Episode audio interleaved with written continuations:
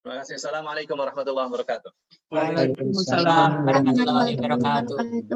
إن الحمد لله نحمده ونستعينه ونستغفره ونتوب إليه ونعوذ بالله من شرور أنفسنا وسيئات أعمالنا من يهده الله فهو المهتدي ومن يضلل فأولئك هم الخاسرون أشهد أن لا إله إلا الله وحده لا شريك له وأشهد أن محمدا عبده ورسوله لا نبي بعده اللهم صل وسلم على نبينا محمد وعلى آله وأصحابه وأزواجه وذريته والتابعين وتابع التابعين وتابعيهم بإحسان إلى يوم الدين أما بعد Bapak Ibu yang dimuliakan Allah, kita pada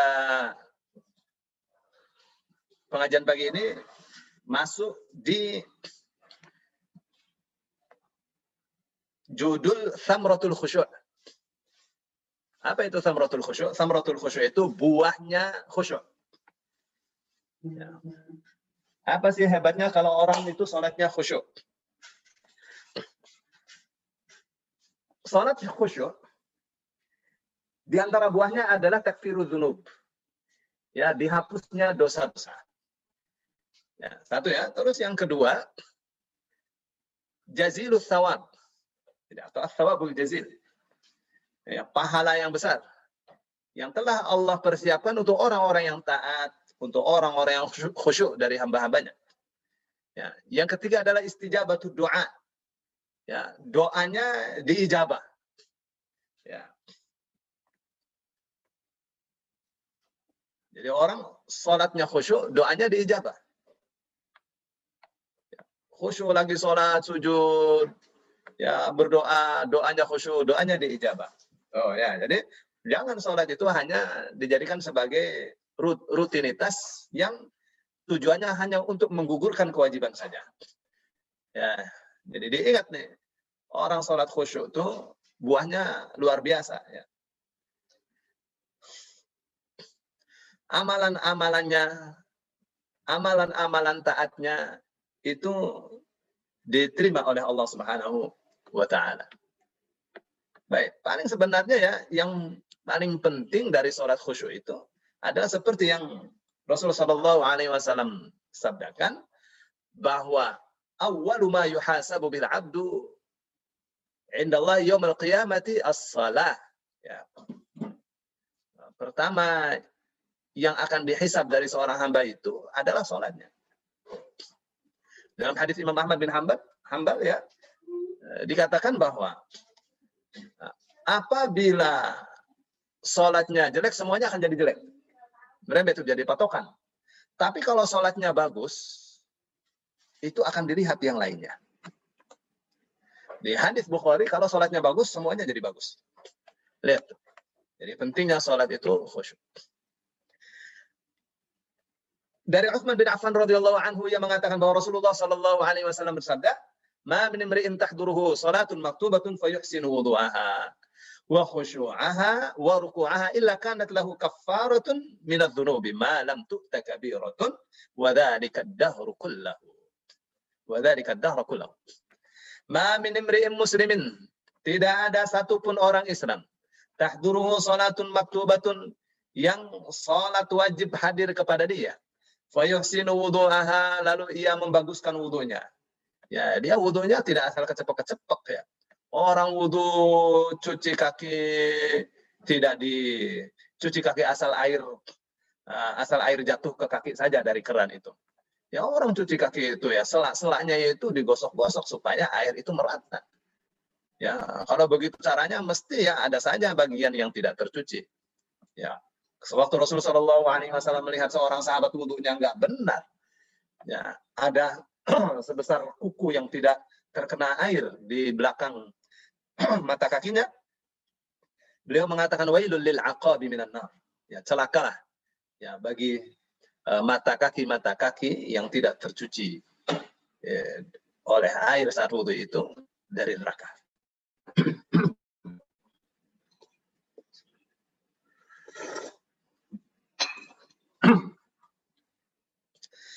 Jadi dia baguskan wudhunya, wa khusyu'aha dia baguskan khusyuknya, wa ruku'aha dia baguskan ruku'nya illa kanat kafaratun minadz dzunub ya. illa kanat kecuali salat wajibnya itu lahu bagi dia kafaratun sebagai kafarat. Apa sih kafarat? Dari kata kafara, kafar. Ya, menutup. Ya, salat wajibnya itu sebagai penghapus minat dzunubi dari dosa-dosa. Malam tu takabiratun selagi dosa besar tidak dilakukan. Jadi orang kalau tidak melakukan dosa besar, lalu dia sholat wajib, dosa-dosanya dihapus semua. Ya, jadi menghadap Allah dalam keadaan bersih bisa begitu bisa. Kenapa tidak? Ya, eh, Rasulullah SAW katakan wadzalika اللَّهُ dan yang demikian itu di seluruh waktu ya berlaku berlaku pada seluruh waktu sepanjang tahun ya sepanjang hidup. Rawahu Muslimun hadisnya diriwayatkan oleh Imam Muslim. Wa an Abi Hurairah dan dari Abu Hurairah radhiyallahu anhu Qala ia mengatakan, Sami'tu Rasulullah. Bentar ya. Lupa ya Pak Pur bisa bisa lihat ya. Ini dia hadisnya. Sami'tu aku mendengar Rasulullah Sallallahu semoga Allah memberi rahmat yang agung alaih kepadanya wasallam dan memberikan keselamatan. Yaqulu beliau bersabda, "Ara'aitum law anna nahran Bagaimana pendapat kalian? Ya. Beritahu aku.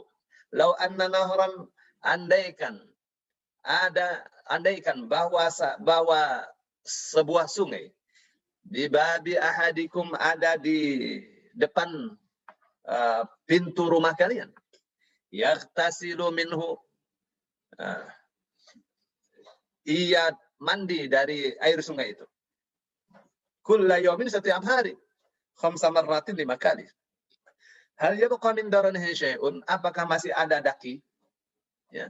Hal yabqa apakah masih ada min daranihi dari dakinya syai'un sedikit pun?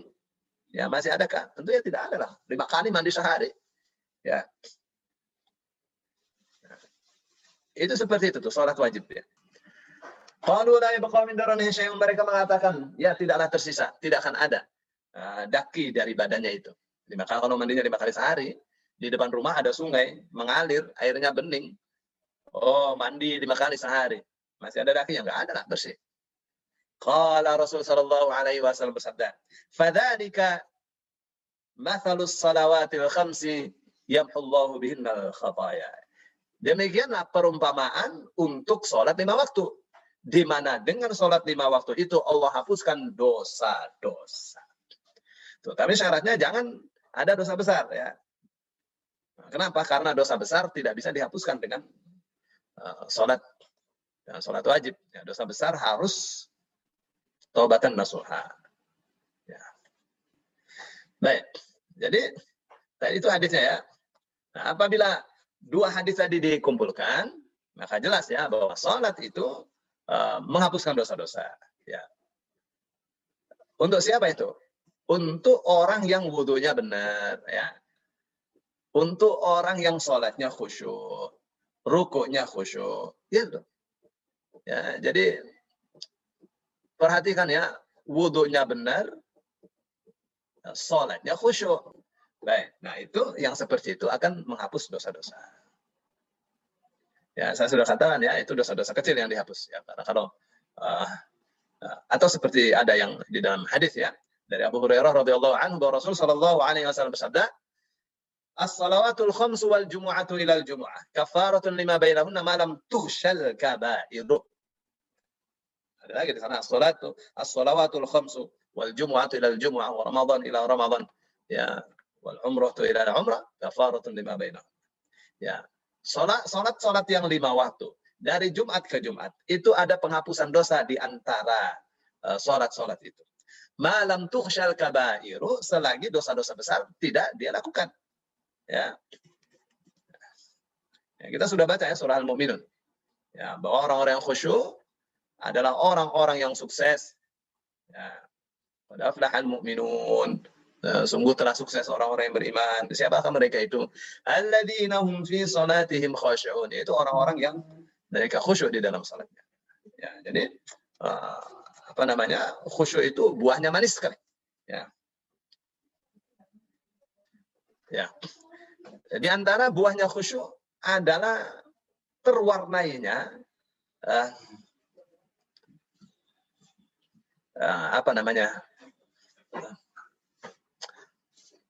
terbentuknya uh, mental spiritual yang ingin memegang teguh syariat Allah. Ya, ingin mempraktekkan kewajiban-kewajiban yang Allah titahkan, yang Allah perintahkan. Ingin menjauhi teguh, ingin menjauhi segala yang diharapkan. Itu di antara uh, buahnya khusyuk. Ya, di antara buahnya khusyuk adalah uh, merasakan sholat itu manis. Ya, merasakan sholat itu adalah sesuatu yang indah bagi jiwa dia. Ya, di antara buahnya khusyuk dia kapan ada masuk, waktu sholat dia bergegas untuk sholat. Baik, itu ya di antara buahnya sholat khusyuk. Nah, beberapa hal yang menyebabkan sholat khusyuk. Pertama, uh, pertama adalah kita um, istilahnya apa ya? Kita pertama kita mengkondisikan jiwa kita sebelum sholat. Ya. Jadi jangan kita melakukan sholat sebelum kondisinya nyaman ngantuk, ya tiduran, tidur. Ya, capek istirahat dulu, lapar makan dulu. Begitu ya. Jadi begitu mau sholat, itu jiwa kita sudah tenang, hati kita lapang, ya badan kita sudah siap, secara fisik kita sudah siap. Ya kebelet pipis, ya pipis lah. Ya jangan ditahan, ya, karena itu menimbulkan penyakit. Ya, dan kalaupun uh, dia lakukan sholat dalam keadaan menahan uh, jalan depan dan jalan belakang itu oh, kalau menurut Imam Hanafi ya sholatnya batal. Jadi orang yang menahan uh, air seni, menahan kentut itu menurut Imam Hanafi sholatnya batal. Ya. Kenapa? Karena Rasulullah Wasallam bersabda, "La sholat liman yadfaul akhbatain." Ya, tidak ada sholat bagi orang yang menahan uh, dua jalan, ya, jalan depan sama jalan belakang. Ya, nahan air kencing dan nahan Eh, sesuatu yang keluar dari belakang, dari dubur. Ya. Tuh. Jadi Imam Hanafi memanainya itu sholatnya tidak sah. Ya. Kalau Imam Syafi'i memanai sholatnya tidak sempurna. Ya. Nah, jadi mesti kita bebaskan jiwa kita dari hal-hal yang menyebabkan sholat sholat kita kacau ya, sholat kita tidak khusyuk. Ya, kesibukan-kesibukan dan seterusnya. Nah, itu kita apa namanya kita taruh dulu ya kita rehat dulu untuk sholat ya. ya kita sisihkan dulu ya kita tinggalkan dulu ambil wudhu kita terus sholat ya jadi kita persiapkan itu semuanya karena kita mau berbisik subhanahu wa taala ya sama ya kita mau ketemu dengan ini ya Uh, misalnya kita mau ketemu dengan menteri, dengan Pak Sekjen, ya kita mesti persiapkan. Semua yang bakalnya akan ditanya kita persiapkan. Ya, begitu. Pakai baju yang pantas, pakai sepatu yang pantas. Gitu kan? Nah, nah di hadapan Allah ya kita juga seperti itu. Ya harusnya lebih maka Allah Subhanahu wa taala mengatakan um, khudhu zinatakum inda kulli masjid. Ambillah perhiasan kalian setiap kalian mau masuk ke masjid. Pakai baju yang benar, ya. pakai baju yang bersih, mau sholat ke masjid pakai kaos, ya sholatnya sah sih sah ya. Tuh, tapi akhlaknya nih mestinya tidak seperti itu. Ya kalau kita lihat misalnya Rasul Shallallahu Alaihi Wasallam itu mau masuk masjid itu ya pakai serban, ya pakai gamis, ya pakai imamah. Jadi imamah yang dililitkan di kepala pakai, terus serban atau shawl beliau pakai.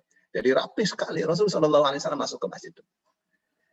Ya, Terus uh, orang mau khusyuk itu dia harus menghadirkan keagungan Allah dalam dirinya. Ya. Kenapa? Karena dia harus merasakan bahwa Allah itu agung. Allah yang sedang dia hadapi itu adalah Tuhan yang maha agung. Ya, dialah raja di raja. Ya, dialah yang mengatur langit-langit dan bumi.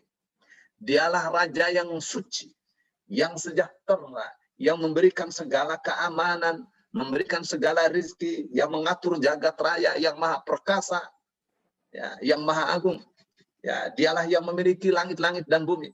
Ya, dan kepada dialah segala perkara akan dikembalikan. Dialah yang maha menguasai, dialah yang berkuasa atas segala sesuatu. Ya. Jadi makna-makna asmaul husna itu harus hadir dalam hati kita ya ketika kita hendak dan ketika kita sedang melakukan uh, sholat ya. ya. Harus hadir itu makna-makna asmaul husna. Ya bagi Allah tidak ada yang tersembunyi. Baik ada baik apa baik yang ada di langit maupun yang ada di bumi. Ya. Allah mengetahui khianatnya pandangan mata. Allah mengetahui suara hati. Allah mengetahui sir dan akhfa. Mengetahui yang rahasia. Mengetahui yang tersembunyi. Itu yang harus, harus hadir. Ya. Dan harus kita rasakan bahwa kita sedang menghadap Allah Subhanahu wa taala untuk berbisik kepadanya, untuk berdoa kepadanya. Ya. Dan harus kita hadirkan juga ya perasaan bahwa kita ini banyak dosa. Ya, banyak salah. Ya, sangat lemah. Dan kita sangat membutuhkan pertolongan Allah Subhanahu wa taala. Nah, yang seperti ini perasaan-perasaan seperti ini yang mesti kita hadirkan saat sholat atau sebelum sholat itu akan menolong kekhusyuan kita, menolong perendahan diri kita di hadapan Allah Subhanahu wa taala. Ya. Jadi uh, uh, kehadiran kita sebelum azan ya kita hadir di masjid itu juga menolong kekhusyuan yang lebih ya. Dibanding dengan orang yang ah, entar sehingga masbuk, yang penting dapat jamaah sehingga masbuk gitu. Ya, itu beda. Yang ini tergopo-gopo untuk dapatkan sholat berjamaah, tapi yang ini kalem dia. Ya, 10 menit sebelum waktu dia sudah siap. Ya, sudah punya wudhu. Wah, ini keren ya. Ya, kayak kita ya sholat malam. Ya, jadi begitu masuk waktu sholat subuh dan ya kita bisa langsung sholat sunnah subuh di rumah kan ya sehingga begitu selesai sunnah subuh kita berangkat ke masjid kita tidak tidak masbuk. Nah itu juga menolong kekhusyuan seperti itu ya. Jadi uh, nasihat paling penting ya, nasihat paling penting uh, berwuduklah sebelum masuk waktu. Ya 10 menit, 5 menit sebelum masuk waktu sudah punya wudhu. Ya sehingga begitu masuk waktu sholat, untuk orang yang rumahnya agak jauh dari masjid tetap bisa sholat sunnah di rumah. Ya, mengikuti sabda Rasul Shallallahu Alaihi Wasallam, afdal salatul mar, afdal salatil mar'i fi baitihi illal maktubah. Ya, uh, sholat seseorang yang paling afdal itu di rumahnya kecuali sholat sholat wajib. Baik, Bapak Ibu yang dimuliakan Allah, kenapakah hadir lebih awal di masjid itu akan uh, menyebabkan khusyuk? Ya, ini sebenarnya kan ada amalannya, ada rahasia rahasianya adalah uh, menunggu untuk uh, sholat di masjid, menunggu di masjid untuk sholat berjamaah, itu dia ada fadilah yang sangat besar sekali. Ya, dalam hadis yang diriwayatkan oleh Abu Hurairah radhiyallahu anhu bahwa Rasul sallallahu alaihi wasallam bersabda, "Ala adullukum ala ma yamhullahu bil khataya wa yarfa'u bihi darajat." Ya. Maukah aku beritahukan kepada kalian satu amalan yang dengannya Allah hapuskan segala dosa. Yang dengannya Allah angkat derajat-derajat manusia. Qalu bala ya Rasulullah. Mereka mengatakan, ya wahai Rasulullah. Qala isbaghul wudu. Perhatikan. Isbaghul wudu. Ya. Menyempurnakan wudu. Alal makarihi saat uh, waktu-waktu uh, yang susah. Mana sih? Makarih itu uh, misalnya musim dingin, oh dingin banget nih, tetap wudhunya disempurnakan. Ya. Wa kathratul khuta ilal masjid dan memperbanyak langkah menuju masjid. Ya. Intidharus salati ba'da salat dan menunggu salat setelah salat. Uh, biasanya maghrib ke Isya. Tuh, kalau pulang dulu ke rumah bablas ya mestinya jamaah jadi tidak jamaah. Malas sih mau ke masjid lagi. Barusan ke masjid, pulang lagi terus ke masjid lagi jadi malas. Tuh. Maka yang paling bagus itu dari masjid ke Isya itu tetap berada di masjid. Ya. Menunggu untuk sholat berjamaah berikutnya. Nah, supaya tetap khusyuk sholat Isyanya, ya makan dulu sebelum sholat maghrib. Ya, seperti sabda Rasul Shallallahu Alaihi Wasallam, eh, Man arada an yuqaddima al-asya'a falyabda qabla salatil maghrib. Siapa yang ingin mendahulukan makan malam, ya maka mulailah makan malam itu sebelum sholat maghrib. Oh, gitu. Ya ini makan malamnya jam 9, jam 10. Waduh, mau tidur nggak enak perut. Ya. Tapi karena matanya ini sudah ngajak nutup, ya akhirnya tidur juga jadi penyakit lagi. Ya. Baik ya. Jadi menunggu sholat setelah sholat, menunggu sholat berjamaah setelah sholat berjamaah, tentu ini maksudnya di masjid. Fadhalikumur ribaf. Maka itu adalah jihad. Ribat itu istilah untuk menjaga perbatasan negara ya supaya tidak dijajah ya jihad itu fadzalikumur ribat fadzalikumur ribat. Maka itu adalah ribat ribat ribat. Ya perjuangan jihad. Bapak Ibu yang dimuliakan Allah ya, ada hadis ya bahwa orang yang duduk di masjid menunggu untuk dilakukan sholat berjamaah, maka meskipun dia tidak melakukan sholat, kan dia cuma menunggu saja, dihitung sebagai sholat sampai akhirnya sholat didirikan. Ya.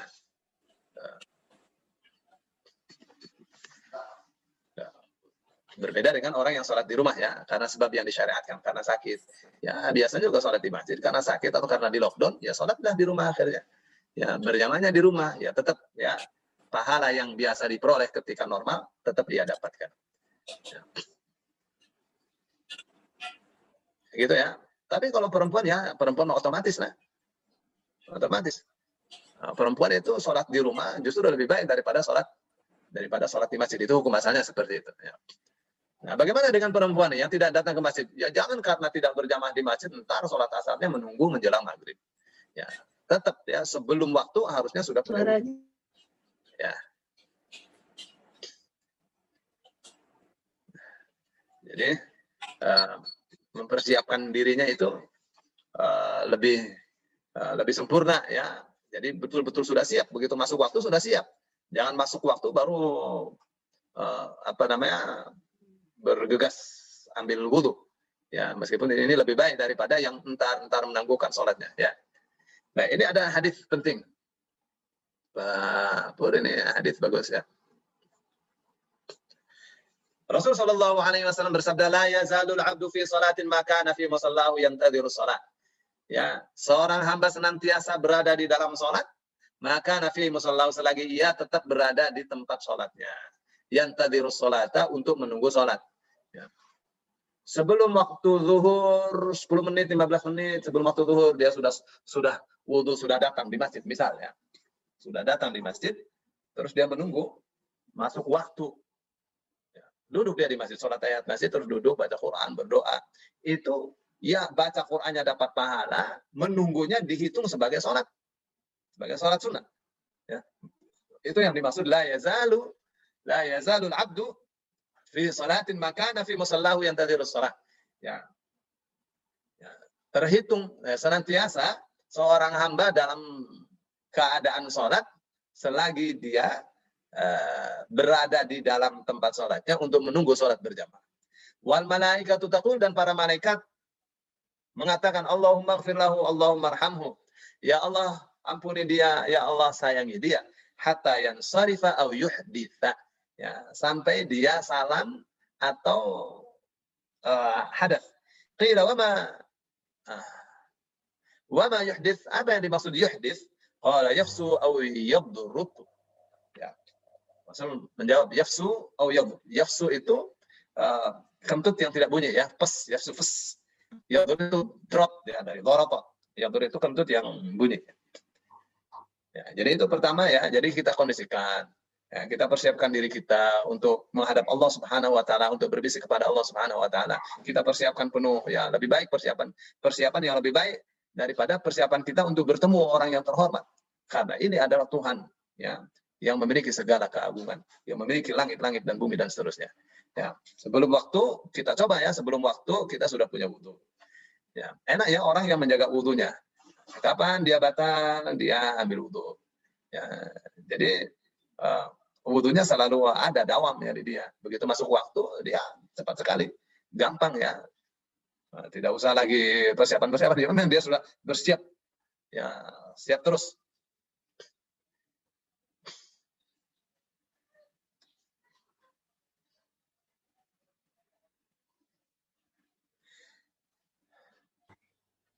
Ya, ini penulisnya mengatakan khusyuk itu ada ter, terikat ya dengan makna ihsan. Tentu ihsan itu adalah adalah tingkatan ibadah yang paling tinggi. Ya, sebagaimana didefinisikan oleh Rasul Shallallahu Alaihi Wasallam, ihsan itu adalah ta'budu Allah fa in lam takun tarahu fa innahu yaraka. Ya, itu khusyuk ya. Jadi orang kalau sholatnya khusyuk itu tanda dia ihsan. Ihsan itu di atas iman. Ya, maksudnya eh, satu tingkat di atas iman. Nah, kapan orang disebut ihsan kalau dia beribadah kepada Allah seolah-olah ia melihatnya. Tapi jangan membayangkan ya, aduh Allah pakai celana panjang apa segala itu nggak benar ya. ya. Jangan dibayangkan ya, karena apa yang kita bayangkan tentang Allah tidak seperti itu. Nah, Rasulullah SAW katakan, tafakkaru fi khalqillah wa la tafakkaru fi dzati fa innakum la taqdiruna qadrahu. Ya, berfikirlah kalian uh, akan ciptaan Allah, jangan kalian berpikir tentang zat Allah kalian karena kalian tidak akan dapat menjangkaunya. Ya, jadi maknanya kamu beribadah kepada Allah sallallahu kamu melihatnya, maknanya adalah khusyuk. Ya, jadi khusyuk identik dengan ihsan. Ya. Fa illam takun tarahu fa innahu yaraka. Kalau kamu tidak dapat melihatnya, maka sungguhnya Allah melihat kamu. Ya, jadi kalau Allah melihat kita, tentu kita ya uh, harus tawaduk di hadapan Allah. Ya, harus waspada karena Allah Maha mendengar, Allah Maha melihat. Allah mengetahui suara hati kita. Ya, Allah mendengar suara hati kita. Allah mengetahui rencana kita. Ya. ya jadi dia katakan al khusyu yatahaqqaqu bi iqbalil 'abdi 'ala Allah bi fikrihi wa qalbihi wa jawarihi. Wa 'inda idzin sayaqbalullahu 'alaihi bil ma' sayaqbilullahu 'alaihi bil maghfirati wal qabul kama jaa fil hadits al qudsi 'an Anas radhiyallahu anhu 'an an-nabiy sallallahu alaihi wasallam fi ma yarwi 'an rabbi 'azza wa jalla annahu qala إذا تقرب العبد إلي شبرا تقربت إليه ذراعا وإذا تقرب إلي ذراعا تقربت إليه باعا وإذا أتاني يمشي أتيته هرولا رواه البخاري ya, jadi uh, khusyuk itu akan diperoleh oleh seorang hamba ya dengan apa itu dengan memfokuskan pikiran dia, hati dia, anggota tubuh dia untuk menghadap Allah. Ya, jadi rasakan pikiran kita, otak kita, hati kita, jiwa raga kita ini kita fokuskan untuk menghadap Allah Subhanahu wa taala. Nah, saat itulah Allah akan menghadap kita, akan menghadapi kita dengan apa? Dengan ampunannya, ya, dengan penerimaan ibadah kita oleh Allah, ya. Nah, jadi kalau kita mendekat kepada Allah, kita takarrub kepada Allah, menghadap Allah, Allah akan lebih menghadap kita lagi. Ya, sebagaimana tadi hadis yang saya baca ya. Kalau hamba Allah uh, menghadap Allah atau mendekat kepada Allah satu jengkal, Allah akan uh, mendekat kepada dia satu hasta. Dia mendekat kepada Allah dengan satu hasta, Allah akan mendekat dia satu depan dia mendekat kepada Allah dengan berjalan Allah akan mendekat dia dengan berlari. Ya.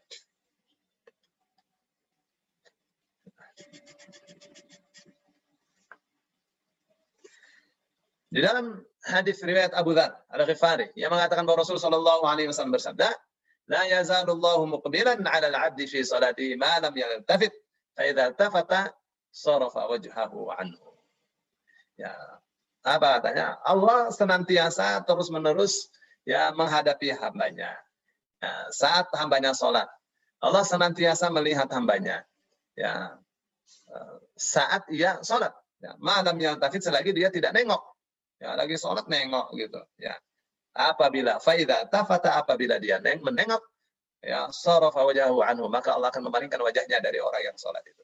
Jadi mesti khusyuk ya. Tuh, maka Rasul Shallallahu Alaihi Wasallam sholat itu ya, sholat itu um, matanya itu pandangan matanya tidak bergeser dari tempat sujudnya. Jadi memandang ke tempat sujud. Tidak ke mana-mana, ini ke kanan, ke kiri, ya itu namanya nggak khusyuk. Gitu. Ya. Gitu ya. Jadi persiapkan diri kita untuk sholat 10 menit sebelum waktu masuk kita sudah punya wudhu.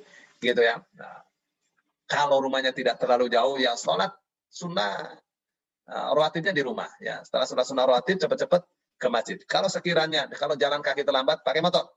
Ya, pakai mobil atau pakai sepeda supaya tidak terlambat. Ya, bagus kalau sampai masjid masih ada waktu lima menit. Ya, ya. kita bisa sholat tahiyat masjid, nambah lagi sholat uh, qobliyah. Sehingga sholat qobliyah guburnya menjadi empat. Ya, ini bisa. Nah, yang seperti ini akan uh, menghadirkan kekhusyuan. Ya. Terus yang kedua, yang kedua setelah mempersiapkan diri untuk sholat. Semuanya dipersiapkan ya, wudhu yang bagus, pakaian yang bagus, yang bersih. Ya, terus keadaan jiwa yang tenang. Ya, badan kita juga uh, tidak bermasalah. Ya, sudah tidak uh, tidak menahan lapar, tidak menahan pengen buang angin atau pengen buang air. Ya, jadi dalam keadaan uh, nyaman badan kita ya. Ya, terus yang kedua menghadirkan keagungan Allah, menghadirkan asmaul husna, makna-makna asmaul husna dalam diri kita dan menghadirkan rasa kebutuhan kita kepada Allah Subhanahu wa taala. Ya, kita memahami bahwa saat itu kita hendak um, bermunajat ya, berbisik kepada Allah Subhanahu wa taala. Nah, orang kalau berbisik ya, ya mesti hadir hatinya. Ya. merasakan bahwa sholat itu sedang menghadap Allah Begitu ya. Nah, yang berikutnya adalah uh, mesti ada ya dihadirkan dalam pemahaman kita, dalam otak kita, dalam hati kita bahwa dunia itu dunia itu sifatnya sementara. Ya. Mesti ada hadir di hati kita itu ya bahwa kehidupan di, di dunia ini meskipun kita bisa hidup misalnya 70 tahun, 8, 80 tahun atau 100 tahun, itu nggak lama itu. Ya. ya. Karena didesain manusia itu bakalnya mati. Ya. Itu kesenangan yang kita peroleh saat sekarang di dunia ini, ya kesenangan sementara saja. Ya. Dan kesenangannya, kenikmatan-kenikmatannya itu acap kali bisa menipu. Ya. Sehingga karena tertipu oleh kesenangan dunia, maka ia berbuat maksiat. Ya. Ya, jadi mesti hadir ya saat sholat itu bahwa dunia ini sementara kita akan kembali kepada Allah Subhanahu wa taala di mana Allah akan uh, memenuhi uh, pahala-pahalanya atau balasan-balasannya buat kita. Ya, di dalam sebuah hadis qudsi ya Allah Subhanahu wa taala berfirman, "Ya ibadi, innama hiya amalukum wahsiha lakum thumma wafikum iyyaha." Wahai hamba-hambaku, tidak tidak lain dan tidak bukan itu adalah amalan-amalan kalian sendiri. Ya, uhsiha lakum yang aku sudah hitung untuk kalian. Ya, thumma wafikum iyaha. Ya, kemudian aku penuhi uh, balasan dari amalan-amalan kalian itu. Ya, disempurnakan balasan-balasannya. Faman wajada khairan falyahmadillah. Rasulullah sallallahu alaihi wasallam mengatakan barang siapa menjumpai uh, satu kebaikan maka pujilah Allah alhamdulillah. Wa man wajada syarran Waman wajada maaf, maaf waman wajada ghaira dzalika dan siapa yang menjumpai uh, selain itu fala yarumanna illa nafsa. Maka janganlah ia mem, apa namanya menyalahkan kecuali diri sendiri. Ya, menyalahkan diri sendiri saja. Ya, dari Sa'id bin Abi Waqqas radhiyallahu anhu bahwa Rasul sallallahu alaihi wasallam bersabda kepada orang yang Allah wasiati. Apa katanya? Idza shallaita apabila kamu salat, fasalli salata muwaddi'in. Ya. Maka lakukanlah uh, itu sebagai sebagai sholat sholat uh, orang yang hendak mengucapkan selamat tinggal. Ya. Jadikanlah sholat itu seolah-olah sholat terakhir bagi dirinya setelah sholat ini dipanggil oleh Allah Subhanahu Wa Taala nah yang seperti ini akan menghadirkan akan menghadirkan kekhusyuan ya sholatnya akan bisa khusyuk ya kita anggap ini adalah sholat terakhir belum tentu nanti sholat asar bisa sholat ya belum tentu nanti sholat maghrib masih ada umur. Nah, yang seperti itu ya akan menyebabkan kekhusyuan di dalam sholat. Ya, di dalam nah, tadi hadisnya riwayat Imam Hakim ya, hadis sahih. Ya, sahih sahih isnad. Ya, hadis Ibnu Umar, kun fid dunya. Ya, maksudnya Rasul sallallahu alaihi wasallam bersabda kepada Ibnu Umar, kun fid dunya ka'annaka gharibun aw 'abir sabil. Ya. Jadilah kamu di dunia ini seolah-olah kamu ini orang asing atau orang yang cuma numpang lewat saja. Ya, dan Abdullah bin Umar dia mengatakan idza asbahta fala tantadhiril masa. Ya, kalau kamu ada di waktu pagi, jangan tunggu sore. Ya, kalau kita kan pekerjaan sekarang jangan ditunda untuk besok. Wa idza amsayta fala sabah. Kalau kamu sore jangan menunggu siang. Wa khudh min sihhatika limaradika. Ya, raihlah kesempatan sehatmu itu untuk sakitmu. Maksudnya uh, mumpung sehat ya kita uh, berbuat yang baik-baik ya wa min hayatika limautika. Ya, dan ambillah dari kehidupan kamu itu untuk kematianmu. Ya, maksudnya dikelola ya. Kesehatan itu dikelola supaya supaya tidak sakit. Ya, kehidupan itu dikelola untuk menghadapi kematian, menghadapi kehidupan setelah setelah kematian. Ya. Jadi mengetahui kedudukan dunia itu akan uh, menyebabkan seseorang bisa khusyuk ya di dalam sholatnya. Ya, mesti paham itu artinya dunia. Ya kalau enggak mah ya. Terus yang keempat adalah jangan tergesa-gesa dalam melaksanakan sholat. Ya, sholat tergesa-gesa ya, bagaimana bisa khusyuk? Ya, nggak bisa khusyuk. Baca Fatihah Bismillahirrahmanirrahim. Alhamdulillahirabbil alamin Aduh, ya baca yang benar lah. Alhamdulillahirabbil alamin. Ar-Rahmanir-Rahim. Itu saja sudah tepat ya. Nah, kenapa? Karena orang yang sholatnya tergesa-gesa, sholatnya bisa rusak. Ya, ada orang yang sholat ya di depan Rasul Shallallahu Alaihi Wasallam. Ya, lalu sholatnya itu asal asal gerak-gerak saja ya.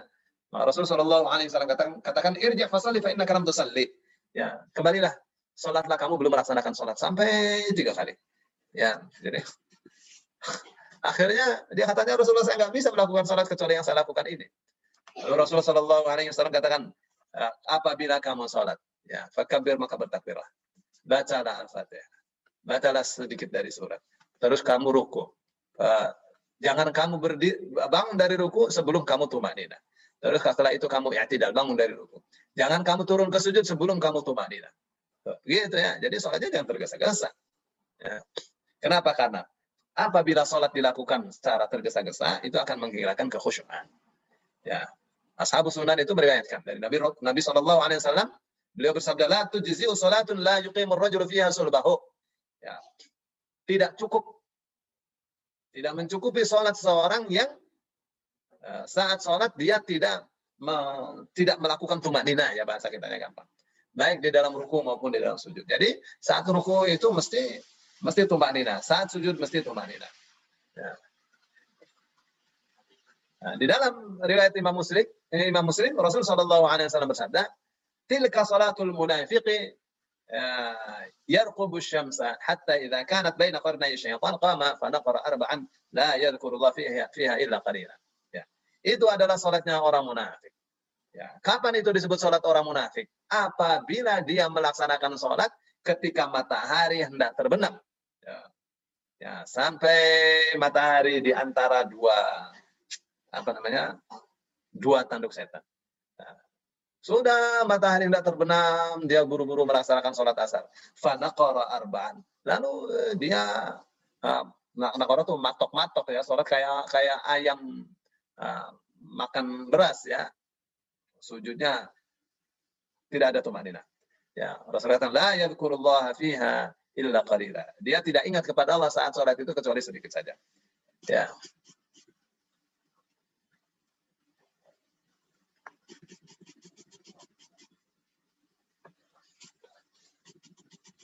Ya, pendek kata ya, orang mau khusyuk itu uh, mesti dikondisikan ya. Seperti misalnya sutro. Ya, ada kan Rasul Shallallahu Alaihi Wasallam perintahkan uh, adanya sutro. Kalau kita yang sholat ya, zaman sekarang sebenarnya sudah ada sajadah.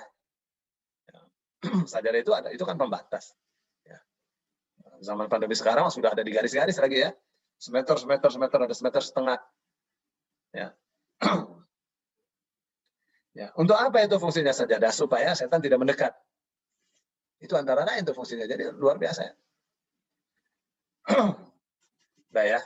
Saya kira ini sudah cukup ya untuk uh, masalah tentang uh, masalah tentang ini ya tentang sholat khusyuk ya.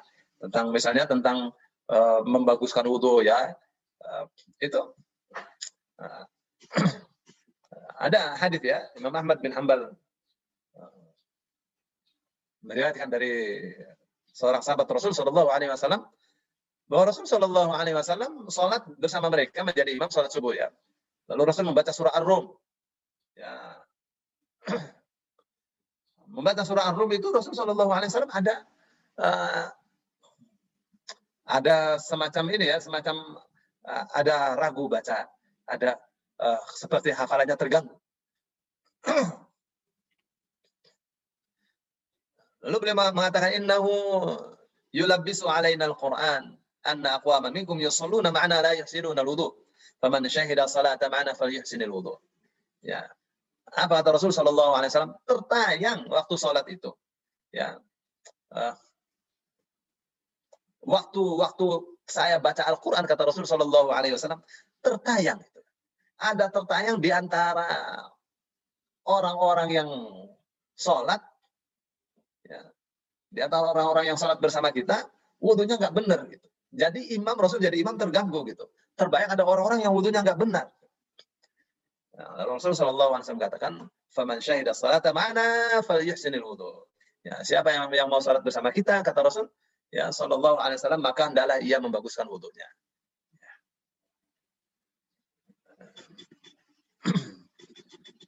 Saya kira uh, cukup ya. Ada banyak hadis bagus-bagus nih. Ini hadis penting bagi kita nih orang yang sudah sudah tua ya. Ya, saya tutup dengan hadis ini ya. Man shallat natai asyrata rak'atan tatawwu'an ghaira fariidatin fi yawmin wa lailatin buniya lahu uh, buniya lahu bihinna baitan fil jannah. Qala qalat Ummu Habibah fama taraktuhunna mundu sami'tuhunna min Rasulillah. Ya, barang siapa salat 12 rakaat sunnah. Ya, bukan salat fardu. Sehari semalam 12 rakaat saja. Oh, kita salat malam 11 rakaat, ah, bisa lebih ya. 12 rakaat mah cuma salat rotib saja. Ya. Siapa yang menjaga ya 12 rakaat salat sunnah bukan sholat wajib ya. Sehari semalam bunia lahu. Maka dibangun, maka telah dibangun untuk dia Dihina dengan 12 rokaat yang dia lakukan itu. Apa yang telah dibangun? Baitun fil jannati, rumah di surga. Qalat Ummu Habibah, Ummu Habibah mengatakan, "Fama taraktuhunna mundu sami'tuhunna min Rasulillah." Maka aku tidak meninggalkan sholat sunnah 12 rakaat setelah aku mendengarkannya dari Rasulullah sallallahu alaihi wasallam. Ya. Nah, saya kira itu saja ya. Itu hadis nomor berapa, Ustaz? Ini ini bukan Riyadus Salihin ini, Bu. Ya, ini kitab khusus ya, ya. tentang sholat khusyuk. Ya. Jadi saya uh, cukupkan saja sampai di sini tentang sholat khusyuk supaya kita kembali nanti ke kitab Riyadus Salihin.